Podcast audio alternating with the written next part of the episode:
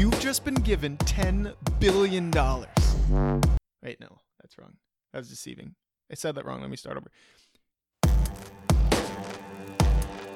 You've just been entrusted with $10 billion.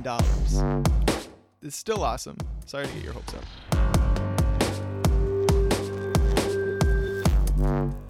And you've been instructed to give it away to the life saving initiatives of your choice. And you'll do this in the form of 1,000 different $10 million grants.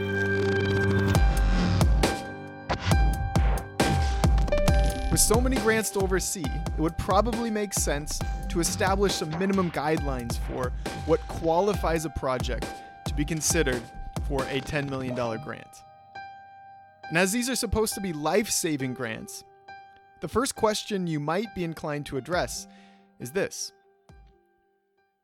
How many lives must a project promise to save before it's eligible for a $10 million grant?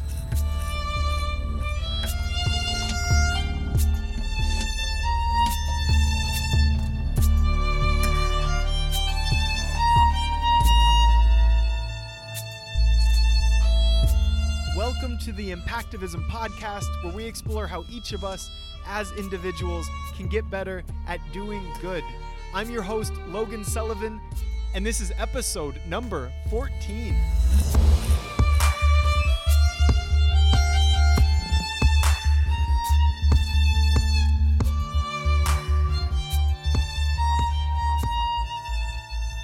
This question is just a more abstract way of asking how much money you feel a life is worth. So, if you don't have an answer to how much money a life is worth, then given your situation as the holder of these grants, this would be a reasonable question to ask. You know, what is the minimum number of lives an initiative must save to warrant a $10 million grant?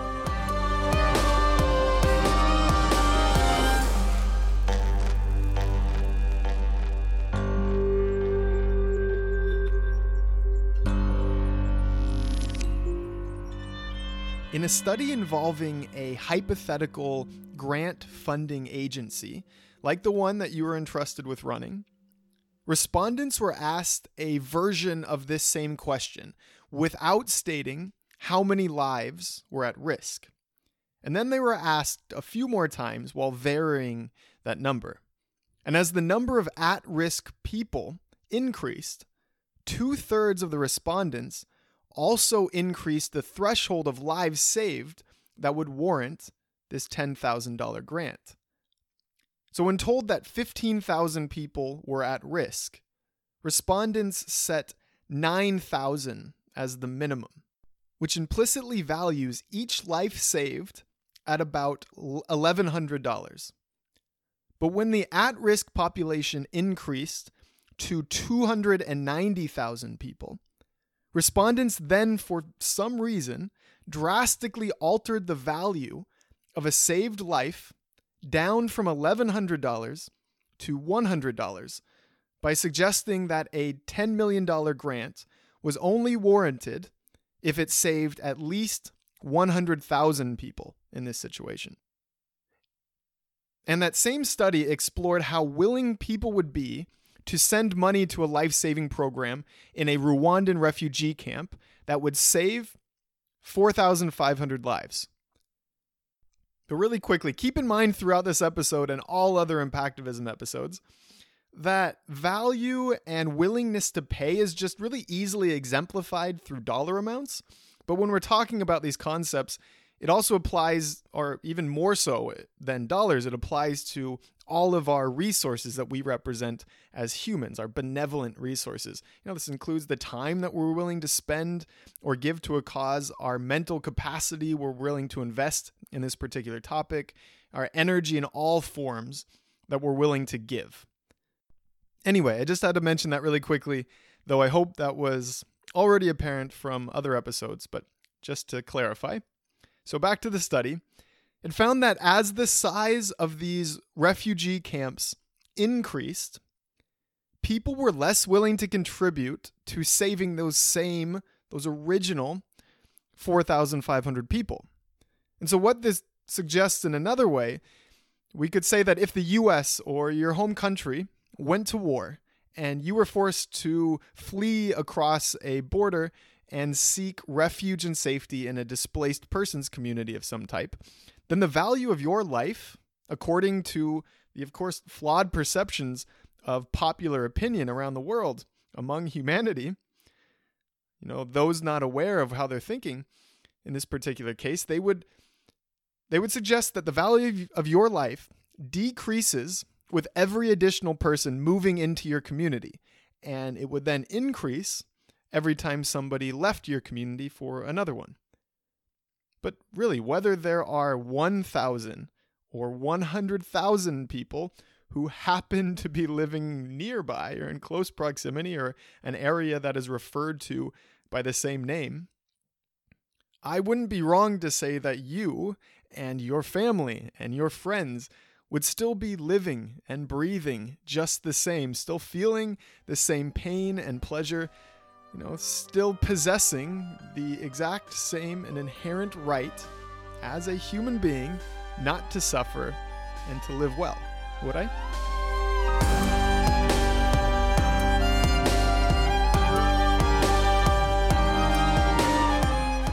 So, this is a weird thing to say, but yes, Joseph Stalin was right. Well, allegedly, Joseph Stalin. He was accredited with this quote he was uh, said to have first passed this on to the U.S. ambassador to the Soviet Union during World War II. He said, The death of one man is a tragedy, the death of millions is a statistic. And trying to think about this as simply as possible, that really makes a lot of sense. A tragedy is usually what we can see and what we can really individually comprehend, and its severity tends to swell within our own perceptions relative to how much we can grasp. And if we don't have this story and all of its details, then as far as we're concerned, from our vantage point, a tragedy that might be a tragedy to others is not a tragedy to us. And when one person dies, stories can really easily be grasped and told and passed on, and our minds have the capacity to comprehend all of their unique details uh, and this one story can be processed uh, emotionally. We can feel it and and relate in a way. But the stories of millions, you know, that's incomprehensible even if we tried as there's just not enough time of day, let alone emotional strength that we can possibly find to process so much sorrow or to even try to understand it. And then I think in the end, trying to do so would just be really self defeating is there's like this, this bottomless pit of statistics in the world that we could itemize into stacks of individual tragedy. But what good would that do? I mean, I might argue that it would it does harm. You know, if we really want to do good and to minimize these tragedies, then the goal is not to empathize. The goal is rather to find our rational compassion for this issue that we can then act upon with that rationality, and in the process, maximize our likelihood of impacting good. But if we can take action to alleviate suffering, wouldn't it be best if we could do this without feeling that pain? Empathy, in this sense, I don't really think is a good thing. I mean, empathy means that you are feeling the pain that somebody else is feeling. But if empathy, you know, is it necessary, if it was necessary to catalyze somebody's action, you know, if we're not going to take action until we can actually feel what somebody else is feeling instead of trying to have compassion for them anyway, then there may be value to empathy, but I don't think that has to be the case if we're thinking, right? but I it's again it's that compassion of caring even if we can't feel their pain. I think that's what matters most and what we hopefully uh, that's that's what we aspire to do if we want to do as much good as we can. And our minds I think can really function at their full capacity and we can act at our full capacity regardless of how much compassion we possess. But when we increase our empathy, right? There's a certain point at which we begin to feel so much pain of others that we limit ourselves and we it's almost self-defeating and it becomes destructive, I think at some point. So if I close my eyes, I can very easily see a face, right? And on this face, I can see emotion. I can I can understand the pain that it's displaying or maybe the happiness, the joy, uh, the caring, the love, whatever I can see in somebody's eyes and and in their smile or or the, the, the tilt of their head. And I can feel that, right? But then if I close my eyes and I try to visualize 10 faces in one frame in my mind, I I suppose I can do that still, but at that point I can no longer see their eyes so well. I can I can feel their presence a little bit less and that empathy with what they might be feeling or my mirroring their emotion that fades away. And then with 100, I close my eyes. I can't really see their faces at all anymore, but I certainly can imagine a crowd of anonymous bodies huddling together that might number 100. But then we go up to 1,000, and I have to zoom so far out that these bodies just become dots, maybe in a field. And from that point, it's really hard to find compassion for a bunch of dots, right? And then beyond that point, when you close your eyes and you know, even the smallest dots start blending together into this blob of unknowable size. Right? It's still within our frame, but we don't know how many dots made up that blob. 3,000, 10,000, a million, a billion, you know. From that point they're almost all the same. And the many, many humans, the many tragedies, they then become a statistic. So if we're depending on empathy, right? On on feeling someone's pain in a somewhat literal sense to push us to act. I guess there's no mystery why a single tragedy would spark so much more empathy and thus more action than statistics would. But maybe there's an important distinction to be made right there between empathy and compassion. Now, I can't possibly empathize again with 10,000 people all at once but I can absolutely have compassion for 10,000 people at once. And if I hold that compassion to a certain standard of rationality, by deliberately deciding that it's worthwhile to expend the mental effort and energy to do so, then I'm forced to, I, I guess, be reminded that impacting 10,000 lives ought to be precisely 10,000 times as valuable as impacting one life. And our rational compassion would draw this distinction in order to best seek the most efficient and effective actions. It would not seek that in order to feel the most pain, right? But empathy and compassion will be its own episode before too long, so I'll leave it there and not expand much further.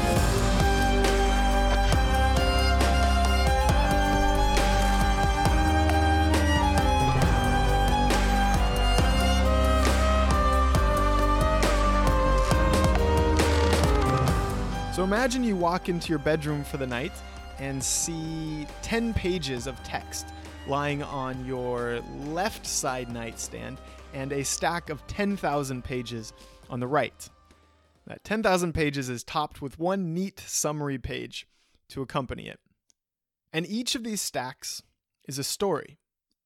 The 10 page story, it's readable, consumable, comprehensible, and the magnitude, the depth that we're used to finding in a short story is is that 10 pages.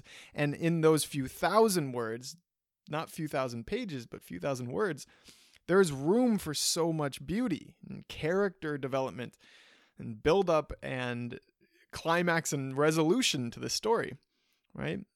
And you could probably read it all, you know, right now before you fall asleep, take it all in and understand it. But those 10,000 pages, I mean, I don't know about you, but I have far too many books on my list growing every day that I know for the rest of my life I will never chop away at because that list will forever grow. No matter how much I read, it will get longer. Now I have too many books on that list to ever really start reading something that's longer than 500, 400, 500 pages.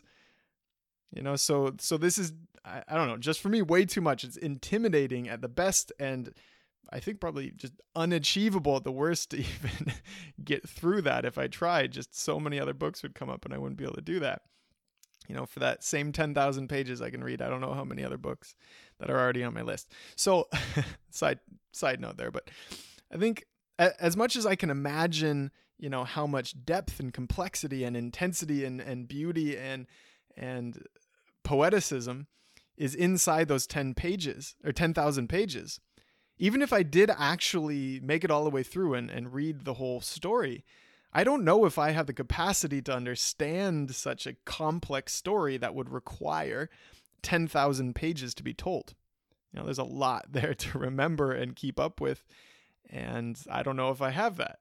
So I can read, you know, that one page summary at the beginning, and from that, hopefully get the most basic, fundamental gist of what this might be about.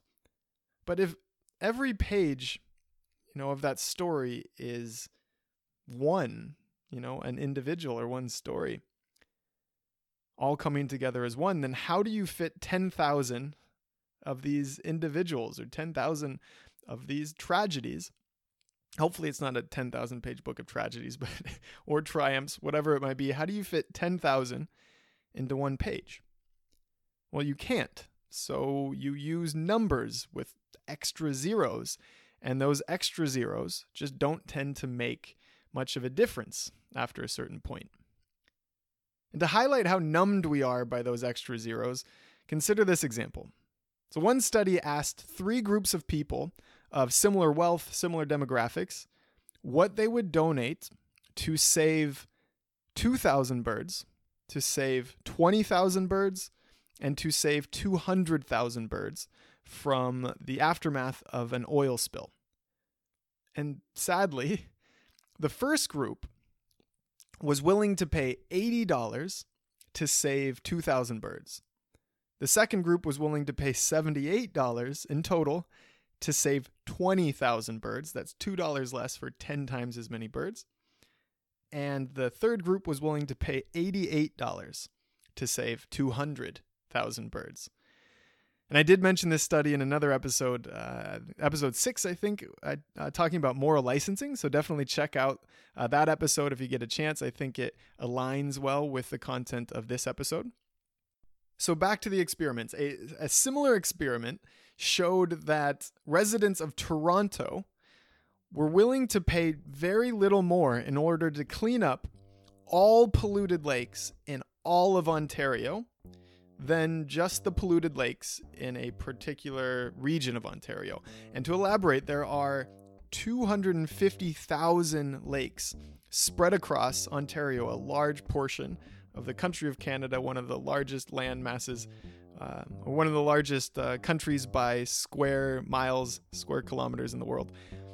Though I, I don't have the exact number within that smaller region of Ontario cited in the study, but it was a very small fraction. And another experiment showed that residents of four western US states would pay a certain amount to protect one single wilderness area. Then they would pay only 28% more to protect all 57 wilderness areas in those states. So they would pay just over a quarter more to protect 57 times as much. So, as you might have guessed by by this point, uh, as per the title of the episode, these phenomena they encompass a cognitive bias of ours, a mental imperfection, referred to as the scope insensitivity bias or scope neglect. And this bias often leaves us acting in such a way that suggests 100 deaths or lives saved is less than 100 times as significant as one. Right? Individual, relatable humans become masses, and masses become abstract, unrelatable statistics.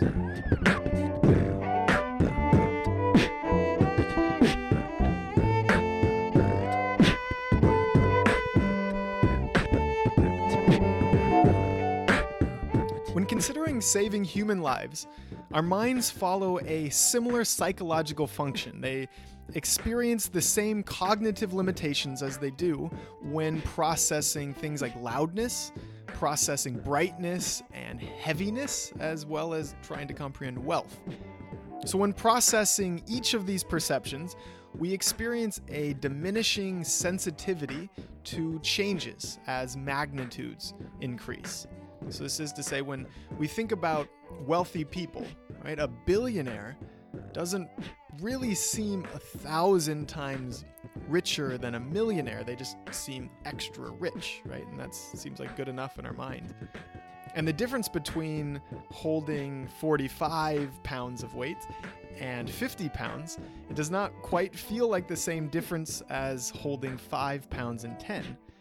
So, in a similar way, as the numbers of lives lost or lives saved, as it increases, the significance of each additional life atop this large number uh, decreases.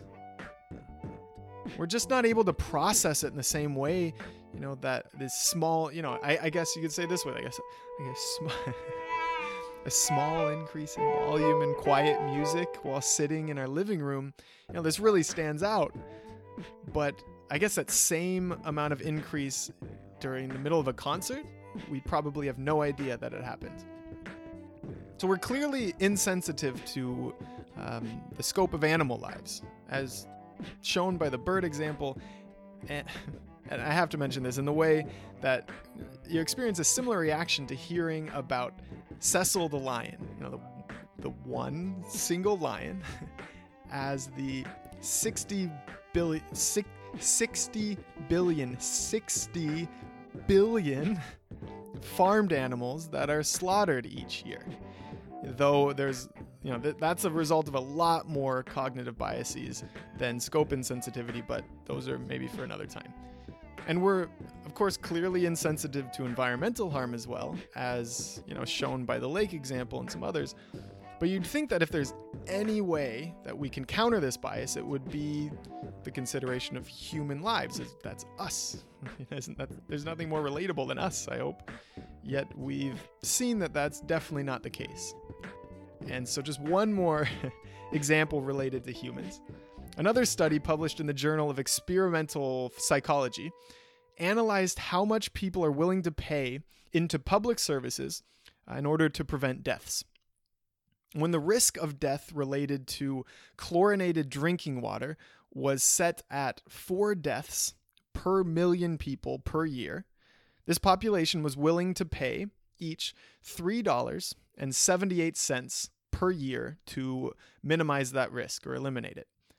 And when the risk increased to 2,400 deaths per million people per year, that's 600 times as many deaths over time, they were willing to pay $15.23 to eliminate this risk. So that's about four times as much when the risk was 600 times as large. And when this experiment was tweaked, they found that when the factor was brought down from 600 times as many deaths to just 10 times as many deaths, there was no willingness to pay anything different, meaning that the that that extra zero meant absolutely nothing. And simply because of the framing, you know, and our lack of critical thought here, our lack of awareness of scope insensitivity, we valued saving one life as exactly as valuable as saving 10 lives. And all these studies may indicate another phenomenon that seems to suggest we have you know, this finite amount of resources or energy to expend altruistically. And as we don't have unlimited time, unlimited energy and resources, you know, to give to doing good or to dedicate to uh, benevolent actions and thoughts and, and thinking things through and becoming better at doing good, sometimes our minds are less interested in purchasing with their time and energy and resources and purchasing impact, but rather more interested in purchasing a feeling. You know, that sort of warm glow you get when you establish that you've done your part for today or, you know, having successfully lived up to your standard of ethics for this period of time. And this is, it's like the high of the benefactor. And again, this idea is pretty entwined with moral licensing, so that's again in episode six if you haven't listened. But unfortunately, this warm glow, or you know, this uh, the benefactor's high, it seems to be inherently scope insensitive itself. And I'm not suggesting that this is unnatural to feel this this way at all. Not at all. I mean, maybe maybe I'm making this podcast because this is entirely far too natural. And because of this, it takes a very deliberate effort, deliberate energy, and thoughtfulness to get better at something that we're clearly not very good at naturally.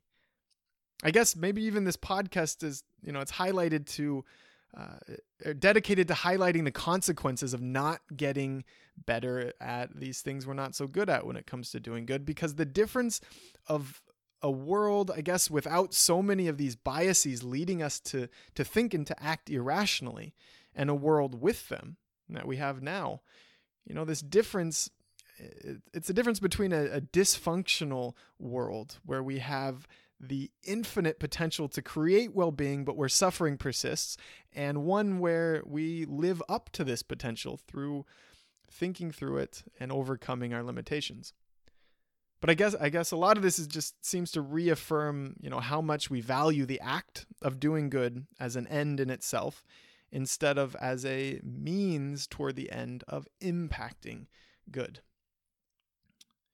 Again, in the end, when, when considering the rationality of our ethical choices and actions, just try to keep scope in mind, right? Just being aware of this bias, it enables us to overcome it and no longer be a victim to it. And when you see somebody else falling victim, you know, throw it out there or point them to this episode. And just be sure to avoid, I guess, designating diminishing value to additional good.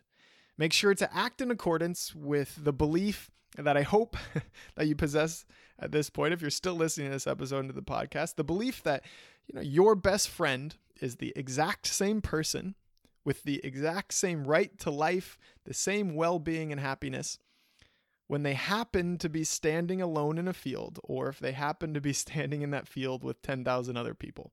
It does not change who your best friend is. And also act in alignment with the idea that your 10 closest friends' lives collectively are 10 times as important as one of their lives, right? And then as long as we know that, you know, about our friends and our loved ones, shouldn't we be able to apply that same logic to every human and every non human animal out there.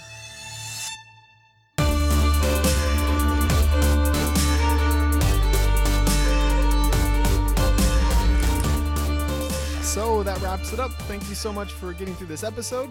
Uh, if you do enjoy what you're hearing, please consider subscribing on iTunes. If you can leave a review, it takes quite literally two, two, two seconds up to two minutes, depending on if you want to write anything or just throw some stars.